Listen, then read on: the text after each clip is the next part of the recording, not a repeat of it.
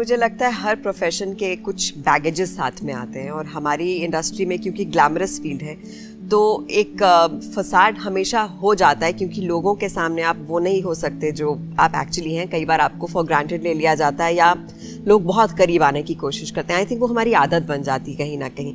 तो मुझे लगता है जहाँ ज़रूरी है वहाँ ठीक, लेकिन अपने लोगों में जहाँ मैं कंफर्टेबल हूँ, वहाँ मैं अपना आप नहीं खोना चाहती। तो चाहती हूँ कि जैसी हूँ मस्त वैसी रहना चाहती हूँ। कहीं ऐसा ना हो कि ज़िंदगी में आप इतने आगे निकल जाओ पीछे मुड़कर देखो तो कहो दिव्या कहाँ थी? So, वो गुम गई। आप पंजाब की बात करें या नॉर्थ की बात करें कुछ मेंटेलिटी अभी भी वैसा होता है कि ईव टीजिंग बहुत होती है। और अभी भी है और रहती है शायद वहाँ लोग लड़कों को लगता है कि ये एक बड़ा मर्दाना हरकत है कि हम लड़की छेड़ दें, जवान होने का कैसे साइन दिखेगा, जब तक लड़की नहीं छेड़ी। आई थिंक बॉम्बे में वैसा नहीं है। हम लोग बहुत लकी हैं कि हमें ऐसे पेरेंट्स मिले हैं जो बिल्कुल बराबर का दर्जा देते हैं अपने भाइयों के साथ। मतलब मुझे कभी ये नहीं लगा। I lost my daddy very early सात साल की थी जब उनकी डेथ हो गई। और लेकिन मुझे कभी ऐसा नहीं लगा कि मेरी माँ ने कहीं पर भी कुछ, किसी भी तरह का अलगाव किया या कहा कि ये बेटा है और तुम बेटी हो। उल्टा मुझे ज़्यादा फ्रीडम मिला। मम्मी मेरे भाई को लेकर ज़्यादा प्रोटेक्टिव रही है कि ये तो अपना ख्याल रख लेगी के बारे में ज़्यादा सोचना पड़ेगा। हाँ सोचना पड़ता है। सो so, uh, लेकिन uh, क्योंकि मम्मी की गवर्नमेंट जॉब थी मम्मी डॉक्टर हैं तो आ, मैंने कई बार देखा कि जब मैं हॉस्पिटल में बच, जब बच्ची थी तो मम्मी के साथ हो लेती थी कि चलो हॉस्पिटल हम्म, चलते हैं। हम्म। कई बार ब, आपकी मेमोरीज बचपन की वो रह जाती हैं तो मुझे याद है कि एक बार एक एक लड़की अपने बच्चे को छोड़ गई थी क्योंकि वो बेटी थी और अच्छा। भाग गई थी। मतलब गवर्नमेंट हॉस्पिटल तो चली गई थी। तो मुझे याद है कि कुछ दिन के लिए मैं रोज हॉस्पिटल जाती थी कि उसका बच्ची का ध्यान रखूँ एंड फिर कहीं उसको अडॉप्ट किया गया और वो चली गई। तो वो जो लगाव उस बच्ची से हो गया था लेकिन मैंने मुझे लगा कि इस बच्ची को कैसे कोई छोड़कर जा सकता है। आपको कई बार मालूम नहीं पड़ता कि सिचुएशन जिसमें आपको कंडीशन किया गया है तो आपको गलत सही का कई बार मायने मालूम ही नहीं पड़ता चलता। है so that's how it is Amitabh Bachchan की बहुत बड़ी फ़ैन थी। मुझे लगता है सब लोग होते हैं। पहली बार स्कूल में स्टेज पर मुझे एक फूल बनाया गया था पीछे बैक स्टेज पे तो मुझे बहुत बुरा लग रहा था कि मुझे फोर फ्रंट पे क्यों नहीं रखा गया है। मुझे तो अमिताभ बच्चन के स्टेप्स बहुत अच्छी तरह से आते हैं। मुझे सिर्फ़ इतना करने को दिया गया। So is feeling very bad so unfortunately जो बच्चा था वो बीमार पड़ गया एनुअल डे के फ़ंक्शन था।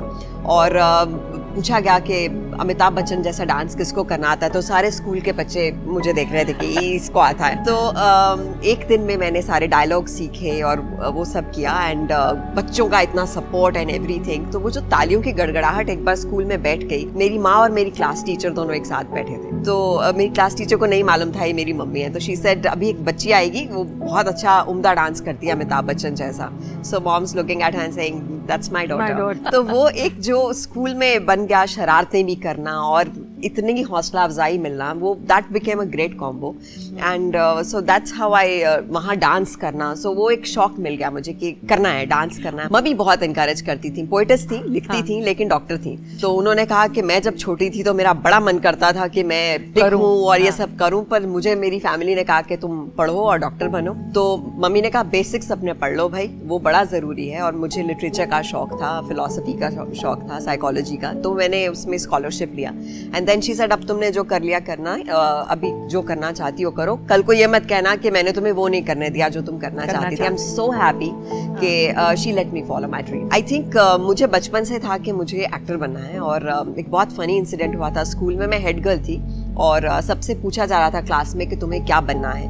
और आज से पंद्रह बीस साल पहले आप इतने वेरिड सारे प्रोफेशन नहीं बोलते नहीं थे। अब तो इतनी वेराइटी है ना हम्म। सिर्फ़ एक्टिंग में आप किसी भी चीज़ में देखें हर जगह उनके डिपार्टमेंट्स भी अलग हैं। So so that was like doctor engineer IAS क्या बनना चाहेंगे आप? और मैंने खड़े होकर बोला मुझे एक्टर बनना है। तो क्लास में पिन ड्रॉप साइलेंस हो गई थी। जैसे हाँ। सांप सूंघ गया होता है सबको हाँ। कि इसने क्या बोल दिया ये हेड गर्ल है। और कॉन्वेंट स्कूल एंड मेरी टीचर ने कहा प्रिंसिपल के पास चलो। सो so, प्रिंसिपल के पास गई। तो प्रिंसिपल ने कहा you setting a bad example तो मुर्गा बनाया गया मुझे कि मैंने बोला कि मुझे एक्टर बनना है बट कहीं ना कहीं बड़ी क्लियर थी कि मुझे करना और मैं हंस रही थी। तो शी वाज लाइक ये क्या है? मतलब हंसती जा रही है इसको मैं पनिश कर रही हूँ। बहुत साल बाद जब मैं एक्टर बन गई तो पूरे स्कूल का जो ट्रिप होता है जो आते हैं टूर्स करने आते हैं तो 400-500 बच्चे मेरे ही स्कूल के उसी प्रिंसिपल के साथ हाँ। मेरे घर पर मुझसे मिलने आए। तो एजुकेशन uh, मिनिस्टर के साथ मैं चीफ गेस्ट थी तो मुझे लगा कि यहाँ पे मैं मुर्गा बनी थी for saying what I wanted to be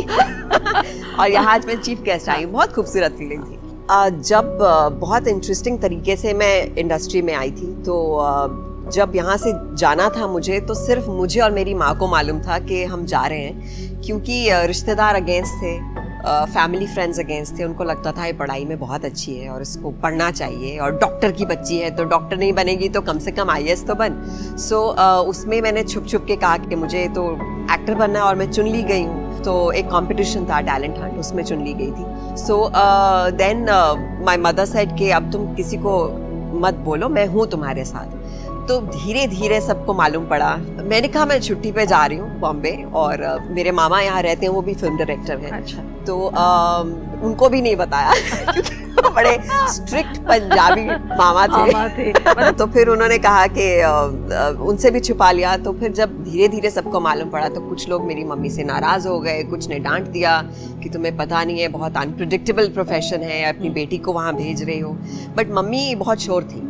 and she said कि उसका मन है उसको करने दो और उसको आना होगा अब तो मैं हूँ यहाँ पर लौट हम्म। लौट सकती है वो हम्म। तो वो जो एक पेरेंट्स आपको फीलिंग दे देते हैं ना कि आपको ट्रस्ट करते हैं और आप वो हैं आपके लिए हम्म। वो ज़िंदगी की सबसे खूबसूरत फीलिंग होती है तो आज भगवान का शुक्र है कि सब मेरे जो रिश्तेदार हैं और सब फ्रेंड्स हैं they are very proud they are very happy तो obviously it comes a full circle मुझे लेट कर पढ़ने की आदत थी और पढ़ते पढ़ते क्योंकि पढ़ाई बहुत बोरिंग हो जाती है कई बार तो मैं सो जाती थी तो मम्मी पूछते थे जागी हुई है तो मैं कहती थी हाँ जागी हुई है अनस्लेप्ट हाँ। तो फिर एक दिन मुझे पकड़ लिया गया और कहा कि तुम लाइब्रेरी में बैठ के पढ़ो तो लाइब्रेरी मुझे बहुत बोरिंग लगता था कि किताबों से घिरी हुई हूँ और पढ़ भी वो रही हूँ जो हाँ। मेरे शौक का नहीं है हाँ। तो स्कूल की पढ़ाई और तो फिर मैंने एक उसका एक नुस्खा निकाला मैंने कहा कि एक हमारे मतलब पंजाब में बड़े बड़े घर होते थे तो बाथरूम भी इतना बड़ा था बहुत बड़ा था। तो वहाँ मैंने एक छोटा सा टेबल लगाया और मैंने कहा बाथरूम में तो ऑब्वियसली सो नहीं सकती हूँ लेट ही नहीं सकती हूँ। हम्म। तो यहाँ टिक के बैठूँगी। वो पता नहीं मुझे उसकी क्या लत लगी कोई घुसता नहीं था उस बाथरूम में that was D N D do not disturb लगा हाँ। दिया था एग्ज़ाम्स के टाइम तो मैं सुबह जाती थी किरण जी सिर्फ़ मेरा दोपहर का एक ब्रेक होता था जिसमें मैं फ़िल्म मैगजीन्स पढ़ती थी।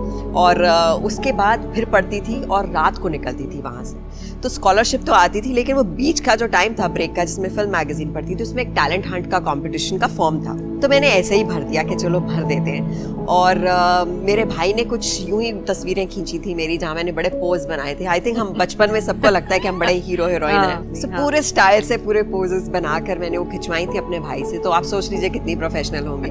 तो वो बाय चांस सिलेक्ट हो गई एंड uh, फिर मुझे इंटरव्यू राउंड के लिए दिल्ली बुलाया गया तो फिर मैं चली गई कि हाँ चलते हैं कौन सा कुछ होने वाला है। अब इंटरव्यू राउंड में निशी प्रेम होती थी हमारी हाँ। बहुत बड़ी जर्नलिस्ट उन्होंने मुझे सिलेक्ट कर लिया। उन्होंने कहा कि तुम्हें मुंबई आना है।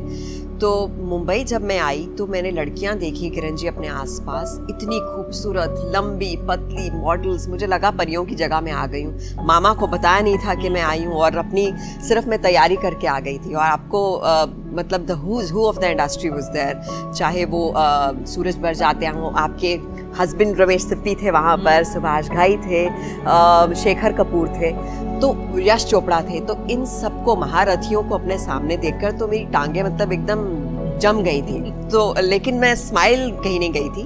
एंड देन दे सेड कि जो तुमने प्रिपेयर किया वो करके दिखाओ। तो मैंने कर दिया। और उन्होंने कहा हम आपको पंद्रह दिन में बताएँगे। तो मुझे बिल्कुल नहीं लगा था कि इतनी खूबसूरत लड़कियों में कहीं भी मेरा कोई चांस है। But I was amongst the top two and I was there and ज़िंदगी बदल गई एकदम मुंबई के बाद।